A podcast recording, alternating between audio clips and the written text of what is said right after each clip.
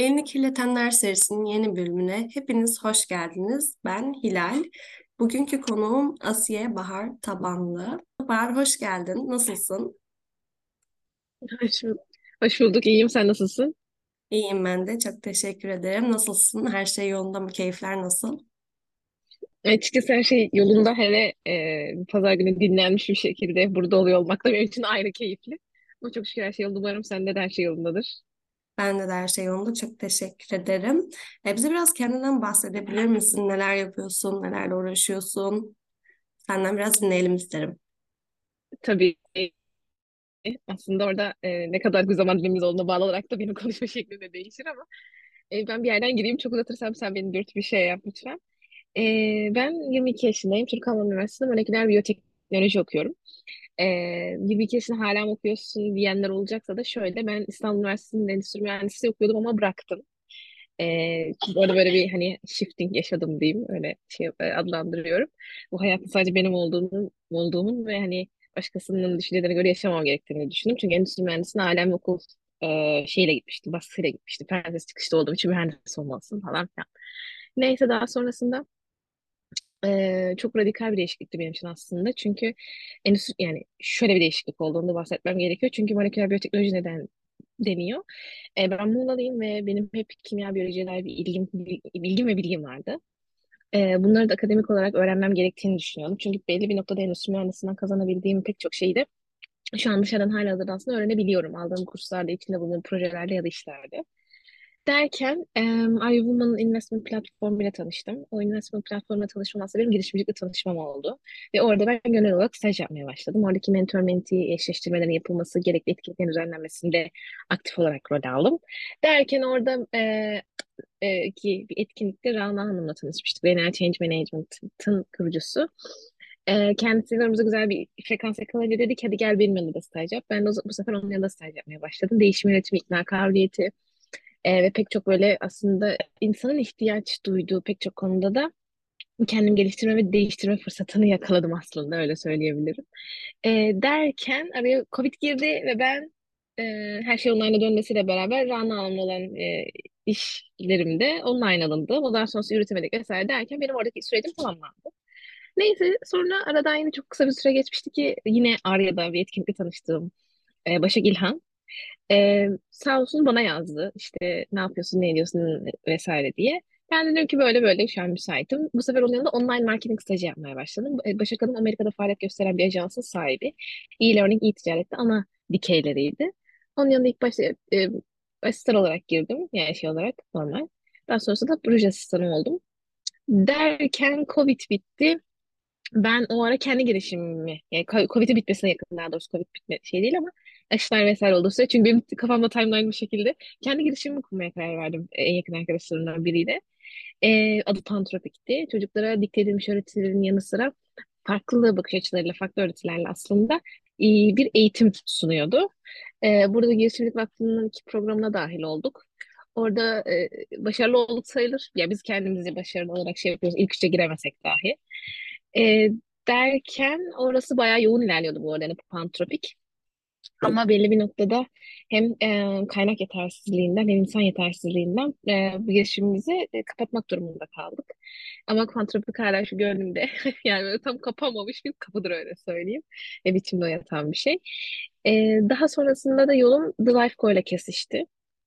The Life Development Center biliyor musunuz bilmiyorum, bir sağlıklı yaşam merkezi. Orada Ersin Patmos Üzer'le çalışma imkanı yakaladım. Onun Life'ın altına çıkan Manavet adında bir hem sağlıklı yaşam hem habit building uygulaması vardı. Orada aktif olarak rol aldım. Derken şu anda da Marcus Aurelius adındaki girişimlik inovasyon merkezi gibi adlandırabiliriz aslında. Orada çalışıyorum. Ve hep böyle girişimlik ekosisteminde olmuşumdur, etmişimdir vesaire. Böyle devam ediyor aslında bu süreç yani. Süpersin, harika. Yani bayağı hikayeni böyle baştan sona anlattın. Ben aslında aynen öyle oldu. Ben aslında bir baştan kronolojik olmasa da ufak ufak böyle biraz daha hepsini açalım istedim. Pantropik kaç yaşında bu girişimi kurmaya karar verdin ve hani seni bunu iten ne oldu? Yani sen bu alanda bir elini kirletme serüvenine girmişsin. Neyi eksik gördün ve bu süreçte en çok nelerde zorlandın? Hı. Şimdi şöyle, ben bu girişimi 2020-21 arası yaptık. Benim bu işe girmek istemem sebeplerinden bir tanesi de şuydu: ben aynı zamanda satranç sporcusu, hakem ve antrenörüyüm. Öğrencilerimden kaynaklı, hani hepsi, yani şöyle söyleyeyim, 5 yaşından 10 yaşına kadar öğrencilerim var aynı zamanda. Ee, Onlarla beraber olurken ya da işte kardeşimden, yani kendimden biliyorum zaten en şeyi. Hani eğitim sistemimizin ne kadar bizi sığ tuttuğunun ya da herkese yönelik olmadığının da farkındayım. Derken arkadaşım da bilgisayar öğretmenliği okuyordu. Ve hani o da öğrencilerle iç içe, eğitim sistemindeki bazı gaplerin farkındayız. Ve bunu düzeltmek için de bir şey yapmak istiyoruz. Çünkü hani biz çok zorlandık. Hani ben mesela kendimden örnek vermem gerekirse hani yazıda çok o kadar anlayamam. Benim o işi yapmam gerekiyor bir şekilde ya da gerçekten hani visualize etmem, onu böyle bir canlandırmam gerekiyor. Öyle bir durumumuz olmadığı için çoğu zaman zorlanıyoruz. Hani gerçekten zorlanıyoruz. Neyse, bir gün yine konuşuyoruz, ediyoruz. Dedi ki işte Bahar, böyle böyle benim aklımda bir proje var. Hatta ama bu tam olarak Pantropik değildi. Ne yapalım? Dedi, oturalım, tamam, konuşalım edelim derken bir öğrenciler için, daha doğrusu 4 ve 7 yaş odaklı ilk başta ki çocuklar için bir öğrenim platformu kurmaya karar verdik. Bu öğrenim platformu içinde de şöyle düşünebilirsiniz. Belli gezegenler var. Her bir gezegende çocuk başka bir şey deneyimliyor, öğreniyor ve bunu hikayeleştirme, oyunlaştırma ve VR'la yapıyoruz. Tabii bunların her biri içine girince maliyet tabii o kadar artıyormuş. Biz bunun farkında değildik tabii.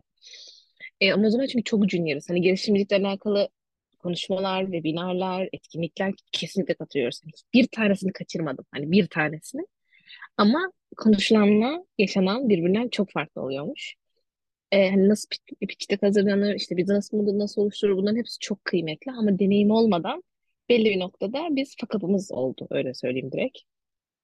Ee, Bu projeyle beraber Girvan 2 programına seçildik. Bir tanesi Android Akademi'ydi, bir tanesi Next 2020'ydi. Her biri de inovasyon ve teknolojiyle alakalı olduğu için bizim projemiz seçildi aslında. Derken biz işte sosyal medyada hem içerik üretmeye hem belli bir ürünü geliştirmeye devam ettik ama yetersizliklerle, yani yatırım bulamadık da, hatta yatırım da demeyeyim, bir kaynak bulamadık işimiz daha büyüyecek. Çünkü gerçekten VR işin içine girdiği zaman, farklı platformlar işin içine girdiği zaman belli bir noktada şey oluyorsunuz, hani maliyetler, hani sizi kendi sermayenize bir yere kadar götürebiliyorsunuz. Bir de çok genciz, yani ben mesela şu an şey diyorum, Pantropik şu an kursak eminim daha uzun süre giderdi. Çünkü o zamana kadar, yani o zaman dilimine kadar benim bir startup tecrübem yoktu. Hani hep böyle startup içinde bulundum ama hani böyle execute eden, bir de direkt sorumluluk alan biri olmamıştım. Ama şu an hani Naval öyle bir tecrübem var. Nasıl bir uygulama geliştirilir? İşte nelere dikkat etmek gerekir? Product market fit nedir? Winning product nedir? Gibi gibi. Diyebilirim, hani sorunun eksik kalan kısım oldu mu emin değilim. Ama bu şekilde aslında özetleyebilirim. Aslında yani en zorlandığın kısmı da şu şekilde açıklamış oldun. Bazı şeyler dolayısıyla bir deneyim yoktu. Deneyim olmayınca da kısa sürede sonlanmak zorunda kaldı. Aynen. Deneyim eksikliği Aynen. diye anlıyorum o halde. Evet, tamamen öyle oldu. Yani şu an yine kursam acaba, yani düşünmüyor değilim hala, böyle canlandırsak etsek. Ama hala böyle bir şeyler eksik olduğunu hissediyorum, yani ister istemez.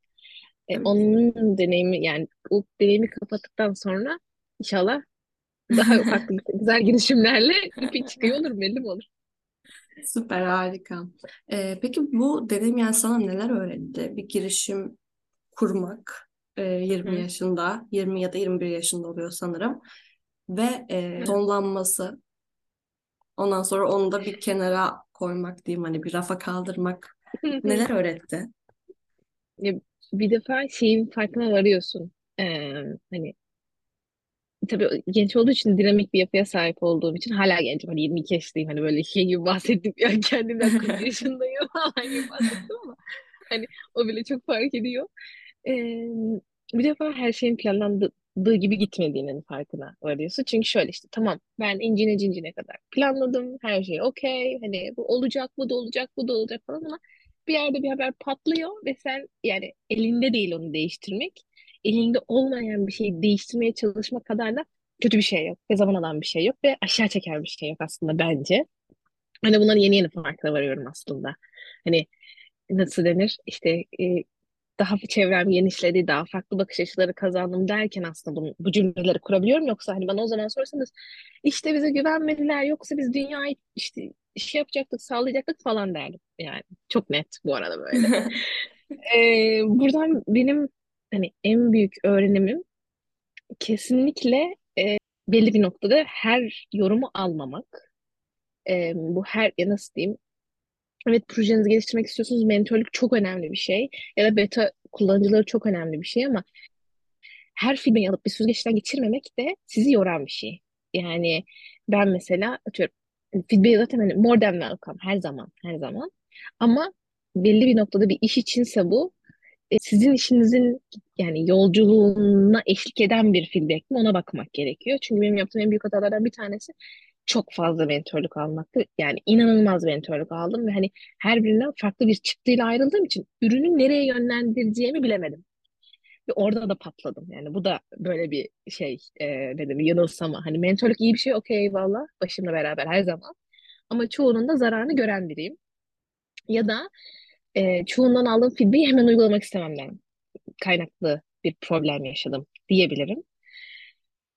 İkincisi de people management, yani insan yönetiminin çok önemli bir şey olduğunu düşünüyorum. Evet, iş yapılır, hani iş bir şekilde yapılıyor gerçekten ama insan yönetimi, yani arkadaşlık işte ya da atıyorum iş dünyasındaki insan yönetimini yapabiliyor olmak, o dili konuşabiliyor olmak da çok kıymetliymiş. Yine bunları da bu arada yeni anlıyorum. Çünkü hani herkes atıyorum ya nasılsın diye konuşulmuyor ya da yaklaşım farklı, her bir insanın farklı bir şerbeti var diyeyim, hani o şekilde yaklaşmak gerekiyor her birine. Bunun da farkına varınca hani böyle şey, daha böyle bir oturuyorsun, böyle bir tartışma zamanın oluyor. Bir de evet, fikir sahibi olmak, hani sonuncusu bu arada, bir fikir sahibi olmak çok kıymetli, çok çok kıymetli. Ama acaba gerçekten bu fikri de ihtiyaç var mı? Yani bu fikre ihtiyaç var mı? Yani bu product market fit dediğimiz şey var mı ortada o fikirle beraber? Bu da bence önemli kalemlerden bir tanesi deyip aslında 3 tane böyle aklıma gelen ilk 3 çıktım söylemiş olayım. Bence hepsini çok güzel açıkladın, hepsi yani bir sadece girişimcilik olmasın. Her konuda aslında insanın göz önünde bulundurması gereken şeyler. Sen söylerken benim aklıma geldi. Her geri bildirimi alıyordum ve süzgeçimden geçirip uygulamaya çalışıyordum diye belirttin. Hı hı. Bunun önemli bir nokta olduğuna değindim. Peki mesela bir kişi gerçekten senin gibi her insandan, her mentöründen geri bildirim alıyor. Hangisini süzgecinden geçirip geçirmemesi gerektiğine sence nasıl karar verir? Yani o artık sezgisel bir şeye mi dönüşür? Yok, aslında orası sezgisel bir şey değil bence. Ya benim en azından anladığım ve öğrendiğim bu. Ben de bunu bu arada en son çalıştığım şirketlerin birinde öğrendim. Yani sağ olsun oradaki mentorum sayesinde. Şimdi orada şöyle bir durum var. Sonuçta sizin ürün sahibi, fikir sahibi sizsiniz. Herhangi bir şeyden bahsediyorum. O fikirde de yani gitmek istediğiniz yer belli. Ama herkesin mentalitesi, mindset'i sizin yolculuğunuza eşlik etmiyor olabilir. Yani orada şöyle bir durum var. Bir defa feedback'ini alacağınız kişinin mindset'inin sizinle aynı olmasına ihtiyacınız var. Ya da benzer olmasına ihtiyacınız var. Örneğin yani ekonomist birinden feedback alacaksan ürüne dair değil, business model'a dair şey almalısın, feedback almalısın gibi. Hani orada böyle bir ince nüans var. Bununla beraber bir de şöyle bir durum var. Hani bu bencillik değil bu arada şimdi söyleyeceğim. Sonuçta fikir sahibi sensin. Ürünün gitmesi gerektiği yeri sen görüyorsun, sen inceliyorsun. Oradan o feedback'ten senin alacağın tek şey yöntem olabilir. Ya da noted, tamam okey ben bunu aldım bu feedback'i bir kenara koyuyorum. Zamanı gelince inceleyeceğim demek önemli. Yani ben burada şey demiyorum işte kafana geleni yap vesaire değil aslında oradaki olay. Sadece alınan feedback'i doğru zamanda, doğru yerde, doğru şekilde kullanmak da önemli. Yani bu da bence önemli bir kriter diyebilirim. Yani orada biraz işte alınan feedback'in kişisine bağlı, mindset'e bağlı, ürünü gerçekten anladı mı, içselleştirdi mi gibi böyle aslında milyon tane soru sorabilirim. Bence çok güzel açıkladın. Teşekkür ederim. Şimdi buradan farklı bir yere geçeceğim. İçerik üretme tarafına geçeceğim. YouTube'da bir süre içerik üretmişsin. Orada sen yani ne oldu da başladın? Ne seni itti ve ne üzerineydi çoğunlukla içeriklerin? Onu merak ediyorum. Tabii. Aslında şu anda hala hani YouTube'da aktif olarak olmasa bile Şu an bir podcast kanalı açtım. Hatta ilk bölümde yarın yayınlayacağım. Finger crossed. Süper, tebrik ederim. Ya da işte yazılı olarak Medium'da içerik üretiyorum. Çok thank you. Valla biraz için heyecanlı bir süreç orası da. Çünkü ben içerik üretmeyi oldum olası sevdim yani. Çünkü çok tüketiyorum ve belli bir noktada bunu aktarmak için de ana kaynaklarımdan bir tanesi içeriği artık hani aktarmak. YouTube'da şöyle başladı. İşte Covid döneminde kardeşimleyken hani ben yine aktif olarak ya çok içerik gerçekten tüketen biriyim. Yani şu da bir işte Harvard Business Review'un işte Doğru Karar Almak diye kitabı ve Piraye Seyir diye kitabıdır. Yani şu an o kitaplarına bakıyoruz bir yandan da. Derken hani ben bu tükettiğim içeriği hem kendim için özetlemek hem de şeye çok inanıyorum. Hani biri gerçekten paylaştıkça çoğalıyor ve başkalarına bu konu, birkaç konuda dahi destek olabiliyor olmak benim için çok kıymetli bir araç aslında. Kardeşim dedi ki abla dedi bu kadar konuşmayı seviyorsun. Hani şu an burada gördüğün gibi. Hani dedi gel bir YouTube kanalı açalım. O zaman podcast falan çok yoktu. Yoksa podcast açardı büyük ihtimalle. Çünkü hani yüzümü falan göstermekten biraz öyle sakınan, çekinen bir tipimde. Yalan yok. Bu yüzden böyle başladık. Konseptimiz genel olarak aslında benim işte üniversite hayatımın yolculuğuydu, girişimcilik yolculuğumdu. Bazı vloglar koydum içeri, bazen kardeşimle komik videolar çektim. Hani o da bizim böyle nice to have'lerimiz hani. Hem de kardeşime zaman geçirmiş oldum. Çünkü bizim aramızda çok iyi bir kimya var ve o kimyayı yansıtmak da ben aslında istedim. Diyebilirim. Süper. Peki sence YouTube'da içerik üretmenin en zorlu kısmı neydi? Ve o kısım sana neler kattı? Zorlu kısımları duymayı böyle podcast olarak seviyoruz. Çünkü dinleyenler o zorlu kısımlardan kendine bir pay çıkarıyor. Ya şöyle bir defa YouTube gerçekten bence zorlu bir mecra. Yani podcast gibi değil. Ya çünkü mesela podcast yeni kurulan bir aslında kültür. Bu yüzden de hatta işte istatistikleri vesaire okuduğunuz zaman hani gerçekten dünyadan %11'inden daha azının şu an böyle sürdürülebilir bir podcast kanalı var gibi. Böyle hani aslında niş bir pazar şu an podcast. O yüzden kolay. Belli bir noktada. Tabii ki onun da kendi içerisinde çok zorluğu var. Yani konusuyla alakalı. YouTube ama başka bir debi derya. Orası inanılmaz derecede süreklilik isteyen, yüzünü göstermekten asla çekinmemen gereken, hani böyle sürdürülebilir bir içerik üretim. Yani bu her yerde var tabii ki ama YouTube'da bence ayrı bir kısım. Aynı zamanda işte bunun editlemesi artık hani ne editler görüyoruz ne çekimler görüyoruz. Tek başına yapılacak bir şey değil. Yani belli bir noktaya kadar tek başınıza gidebiliyorsunuz. Çünkü hani mesela ben kendim çekip kendim editleyip kendime yüklüyordum. Belli bir noktada bazen kardeşimden destek alıyordum. İşte Ayça'yla şunu editleyiverdi çünkü kendisi bir TikToker. Çok güzel videolar editler. Dedim hani bana da destek ol diyordum ve yardımcı oluyordu. Ve bunun yüklemesi, editlemesi, çekmesi, fikir bulması, o fikri çekecek içeriği tüketmesi her biri çok ayrı zaman. Çok çok ayrı zaman. Ve o yüzden yani destek almadan yapılacak bir şey değil maalesef. Özellikle örneğin hani benim gibi biraz daha hani ben işin içinde olmayı seviyorum. Yani işi yapan kişi olmayı seviyorum ama mesela video editini yapmayı çok sevmiyorum. Hani severek yapacak bir şey bulmak lazım. Hani cover görselini çok güzel tasarlarım ama edit bana böyle hani böyle bir yapıyordu gibi durumlar var. O yüzden aslında oraya çok ağırlık veremedim. Çünkü edit yapacak hani belli bir noktada maliyet de bu. Öğrenciyim. Tabii bir yandan çalışıyorum. Okey eyvallah. Hani staj değil. O da tamam. Ama ona ayrı bir bütçe ayırıyor olmak, ayrı bir kuruyor olmak lazım. Emek, efor, maliyet, bütçe ne dersen onlar lazım diyebilirim. Ama hani hala yani YouTube'a içerik üretmek istiyor musun dersen inanılmaz istiyorum. Yani inanılmaz istiyorum. Ama nasıl yaparım? Nerede yaparım? Ne şekilde yaparım? Nasıl olur? Hiçbir fikrim yok. Ama seviyorum yani içerik üretmeyi. Süper. Ya YouTube dediğin gibi farklı bir mecra. Hani oraya atıyorum bir Instagram'a, LinkedIn'e ya da bir podcast mecrasını ürettiğin içerikten farklı bir emek var. Orası daha emek yoğun gibi.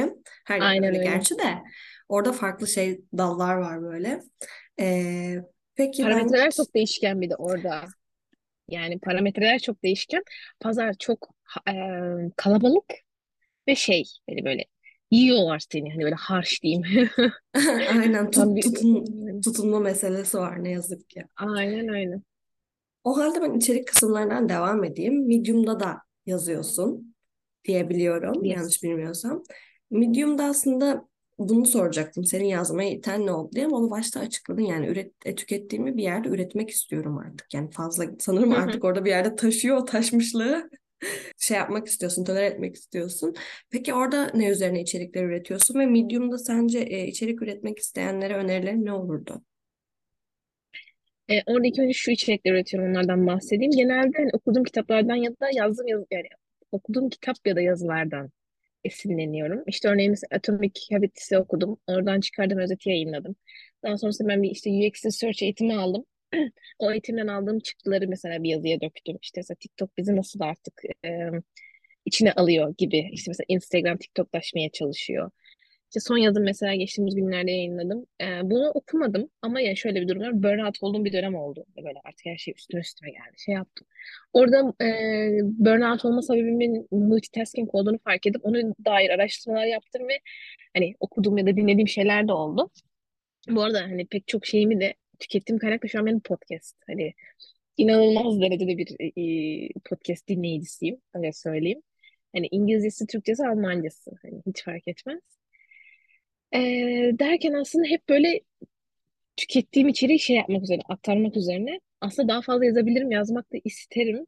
Ama hani bu da aslında bence şey olmamalı şu an söyleyeceğim şey. Hani zamanım yok demeye dilim varmıyor ama belli bir noktada koşuşturmaca içinde böyle bir kayboluyorum ve yazıya dökemiyorum o kadar tükettiğim içeriği de. Ama tabii ki bu da hani wish listimde olan, hani daha sürdürülebilir bir medium hesabı olmak önemli benim için. Ben Türkçe içerikler oluşturuyorum bu arada. Ve Medium'da Medium'da yazı yazmak bence çok kritik bir şey. Özellikle bizim yaşlarımızda. Çünkü hem aslında belli bir bilirlik sağlıyor. Hem de siz kendi anladığınızı, öğrendiğinizi yazılı olarak da aktarıyorsunuz. Bu da bence önemli bir şey. Yani şey değil mesela bir kitap okudum bitti olmamalı hiçbir zaman. Ya da bir video dinledim bitti olmamalı. Podcast dinledim bitti olmamalı. Çünkü sen oradan aldın evet bir girdi var ama çıktı ne olduğunu bilmiyorsun. Çünkü senin aslında anladığın karşıdakinin anlattığı kadar. Yani. O yüzden bence burada önemli olan şeylerden bir tanesi ne tür içerikler üreteceğine, ne tür konulara değineceğine de dikkat ediyor olmak. Çünkü hani mesela ben çok fazla kişisel gelişim odaklı bir tipim. Sürekli kişisel gelişim kitabı okuyorum. Sürekli hani bayağıdır macera okumuyorum. O yüzden mesela beni takip edenler genelde kişisel gelişim odaklı insanlar ya da onu merak eden insanlar. Medium'da illa böyle uzun uzun böyle atıyorum işte 5000 kelimelik, 4000 kelime bir şeyler gerek yok. Hani 750 kelime, 500 kelime bile yetiyor. Hani yeter ki isteyin ve yapın diyorum ben her zaman. Herkes her konuda bir yazı yazmak için mükemmel derecede bilgiye sahip olmak zorunda değil like me. Hiç benim şu an hani bir profesyonelliğim var mı? Yok. Ama okuduğumu aktarmaya çalışıyorum. Okuduğumu anlatmaya çalışıyorum. Çünkü gerçekten bilgi paylaştıkça çoğalıyor. Ve oradan neler çıkacağını hiç bilmiyorsunuz. Hani dijital parmak izini oluşturmak için Medium önemli bir kaynak bence, bir kanal. Ve aynı zamanda şunu da gösteriyor. Hani kaleminizi de güçlendiriyorsunuz. Kaleminizin güçlenmesi demek, konuşma biçiminizin güçlenmesi demek.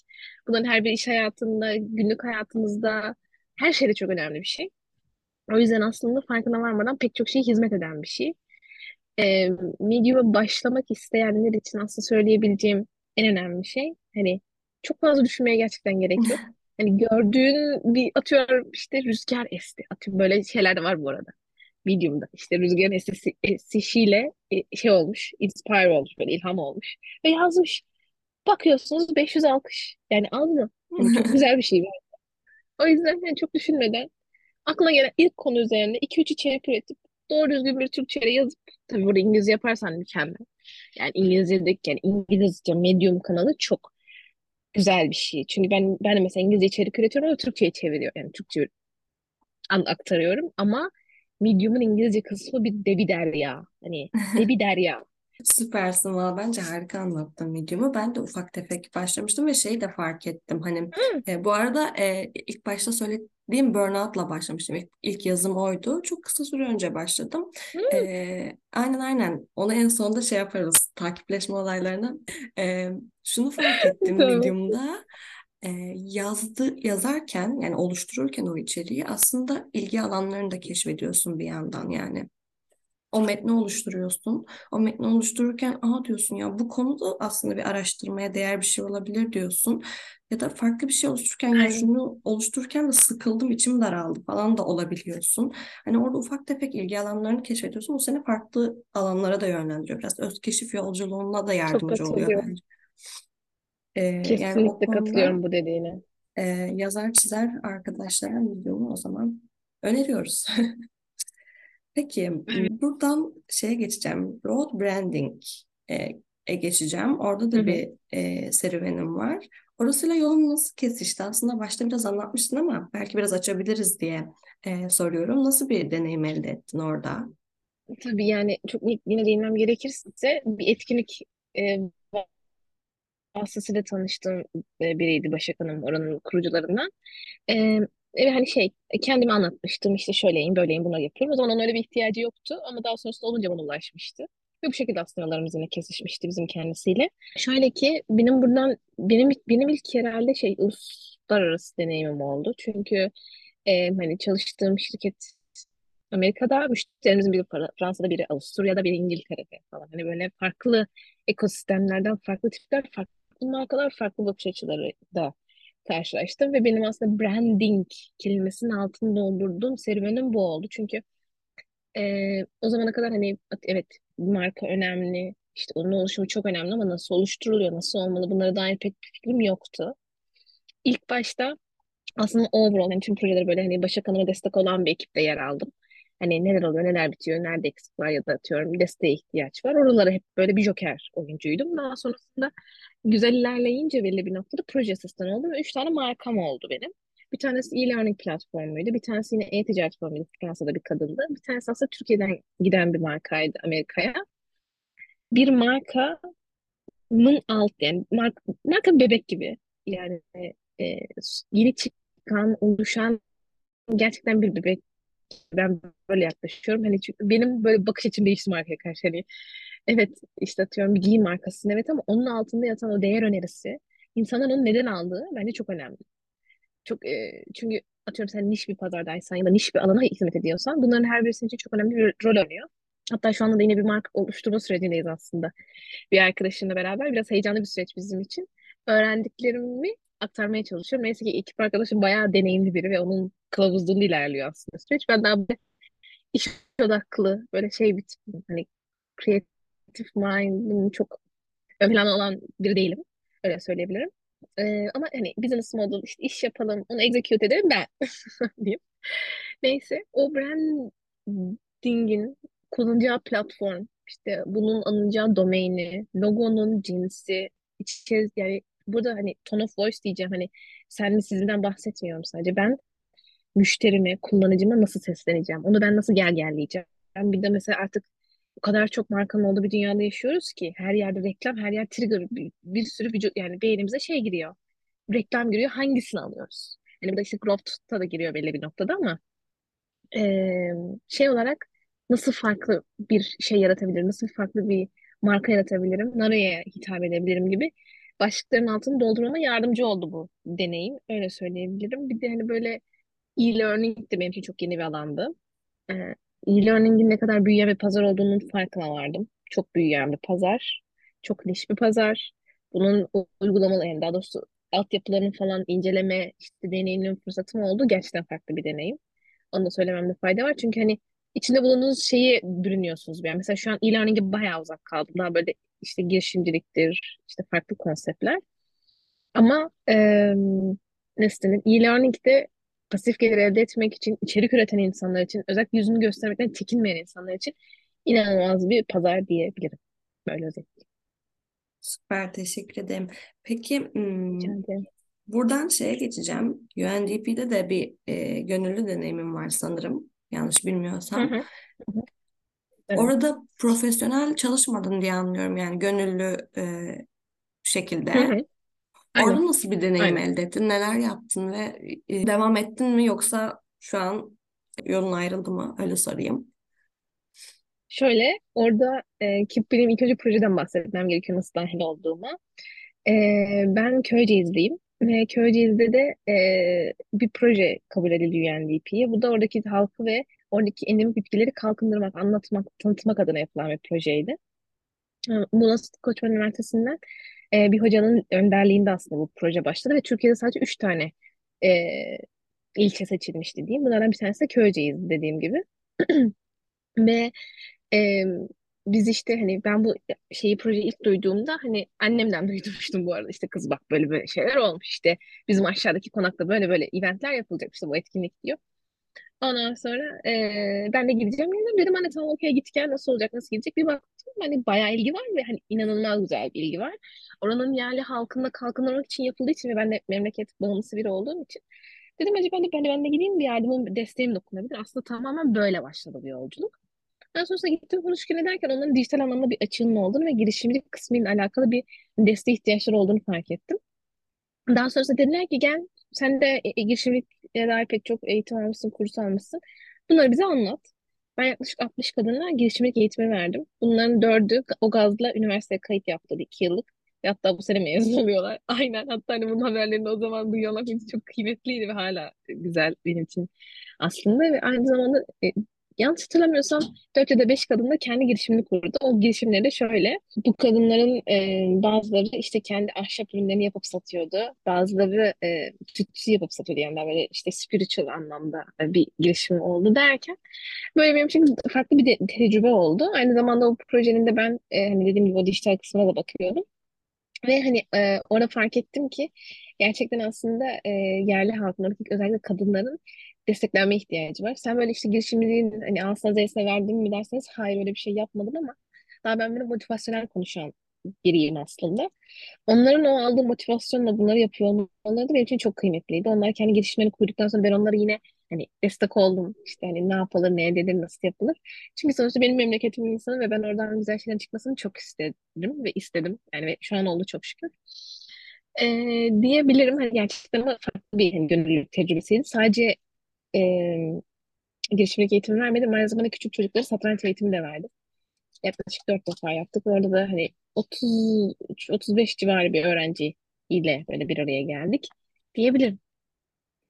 Süper ya. Çok sevindim yani. Hani hem bir yandan kendi bildiklerini aktarırken o insanların da böyle kendi girişimlerini kurması, kadınların üniversiteye kaydolması evet. Bence bambaşka bir olay yani. Tebrik kesinlikle ederim. Yani bir tanesi mesela aşçılığa kaydoldu. Bir tanesi 2 yıllık girişimciliğe başvurdu. Hepsi Muğla'da bu arada.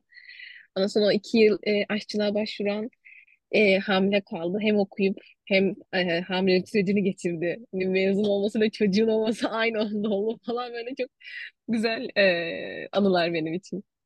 O zaman sen harika bir konuşma yapmışsın. Öyle bir öyle bir motivasyonla demek ki başlamışlar, çünkü yani bambaşka bir olay bahsettiğim güzel, gibi. Güzeldi ama evet. Aslında biraz podcast'in sonlarına doğru geliyoruz ve ben podcast'in sonlarına gelirken her konuğumdan böyle öneriler istiyorum. Tükettiği içeriklere dair olabilir işte. Zaten sen en başta bahsettin podcast delisiyim diye, yani dinlemediğim podcast yoktur diye. Podcast, kitap, makale, dizi, film, herhangi bir içerik önerisi ilham olması adına. Ne kadar sınırım var yani. İstediğin kadar. Sky is the limit diyeyim. Tamam, o zaman da ben de. Şöyle, ben Türkçe olarak çok beğeniyorum. Bu Muyani'yi çok takip ediyorum. Oranın çünkü çok kaliteli içerikler üretiyorlar gerçekten. Bu Muyani hem sosyal medyadan hem podcastından hiç durmadan takip ediyorum. Bir diğeri aslında Tim Ferriss diyebilirim. Tim Ferriss de kim derseniz çok hızlı bahsedeyim. Stoisizm felsefesinin aynı zamanda pek çok girişimin ve yatırımında sahibi olan kişi ve dünyada aslında şu an sayılı kişiler arasında yer alıyor. Adamın profilini incelediğiniz zaman demek istediğimi çok net anlayacaksınız. Ya kırık bir adam, inanılmaz bir tip. Tim Ferriss Show diye şovu var. Aynı zamanda Naval'ın, Naval değil aynı şekilde Angel List'in kurucusu. O da yaşayış biçimi, iş yapış biçimiyle yine fark yaratan dünyada bir isim. Onun podcast'ı var. Onun da dinlenmesi bence yani önemli bir ayrıntı. Daha sonrasında bir de Headspace, daha önce hiç duydunuz mu bilmiyorum ama Headspace aslında sağlıklı yaşam uygulaması diyorum. Meditasyon uygulaması.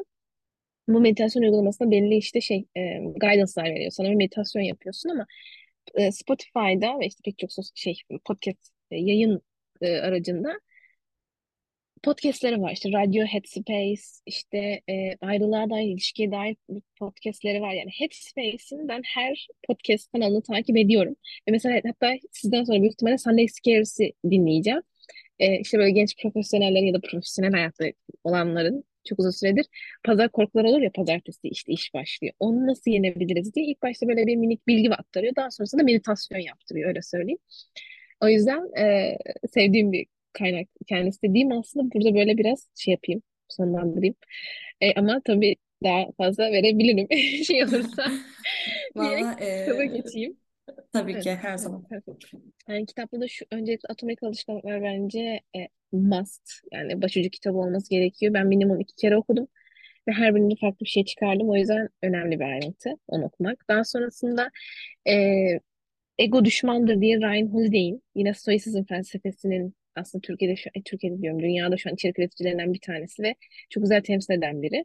Stoicism felsefesinde derseniz bu kadar konuşuyorsunuz ama kendi ve çevrendekilere en iyi olma hali, kendinin en iyi versiyonuna ulaşma hali aslında. Hani böyle işte şey, bir felsefe gibi değil. Onu demeye çalışıyorum. O yüzden pek çoğumuzun benimseyebileceği bir şey. O yüzden Ryan Holiday ile başlıyor olmak güzel olabilir. Ego düşmanları diye. Ve çok güzel bir yani, ince bir kitap. Yani bir işte yaklaşık 170 sayfa. Yani iki oturuşta bitecek bir kitap, öyle söyleyeyim. Marcus Aurelius'un Kendime Ait Düşünceler diye kitabı var. Yine felsefi bir kitap ama şeyi anlıyorsunuz. İşte bundan 3300 yıl önce yazılmış bir kitap aslında. Yani onun günlüğünden alınmış alıntılar bunlar. Fark ediyorsunuz ki o zamanın sıkıntılarıyla şu anın sıkıntıları aslında aynı. Sadece giyim tarzınız, modernizm değil. İşte başka hiçbir şey değişmedi. Son 2'ye geliyorum. Bunlar da daha böyle kişisel gelişim şeye bağlı. Bir tanesi seninle başlamadı diye. Aslında şu an sizi yapan, aynı zamanda problemlerinizin sahibinin tek siz olmadığının, ailenizden gelen travmalarla nasıl çözülebileceğini, nasıl olabileceğini anlatan bir kitap. Sonuncusu da ve bence en önemlisi de kesinlikle benim de hayatımı değiştiren şeylerden bir tanesi oldu. Piraye'nin Seyir kitabı. Mesela şu an konuşurken hiç nefes almadım. Bu benim için kötü bir şey. Nefesin yani öz olma halinin, anlı olma halinin çok güzel bir anlatıcısı. Ben kendisini çok severek takip ediyorum Piraye'nin. O yüzden bu kitapları önerebilirim diye susayım mı? Hayır, çok güzel gidiyordu ya. Burada şimdi dinleyicilerimiz, izleyicilerimiz bir şeyler kaparken ben de bir yani anlık olarak kapıyorum bir şeyler. O yüzden seviyorum ben. Hani podcast'ı sadece podcast formatına uyumlu değil, kendime de pay çıkacak şeyler soruyorum. Bilmiyorum, belki arada fark etmişsindir. Gayet iyi, ben çok okeyim buna yani. Bahar, geldiğin için çok teşekkür ederim. Benim için çok keyifli bir sohbet oldu. Bence ilham oldun. Tekrardan teşekkür ederim. Ben teşekkür ederim. Yani umarım dediğin gibi en azından birkaç kişiye böyle sesimi duyurabildiysem ne mutlu bana. Diyeyim. Yani çok ben teşekkür ederim beni davet ettiğiniz için, burada olduğum için.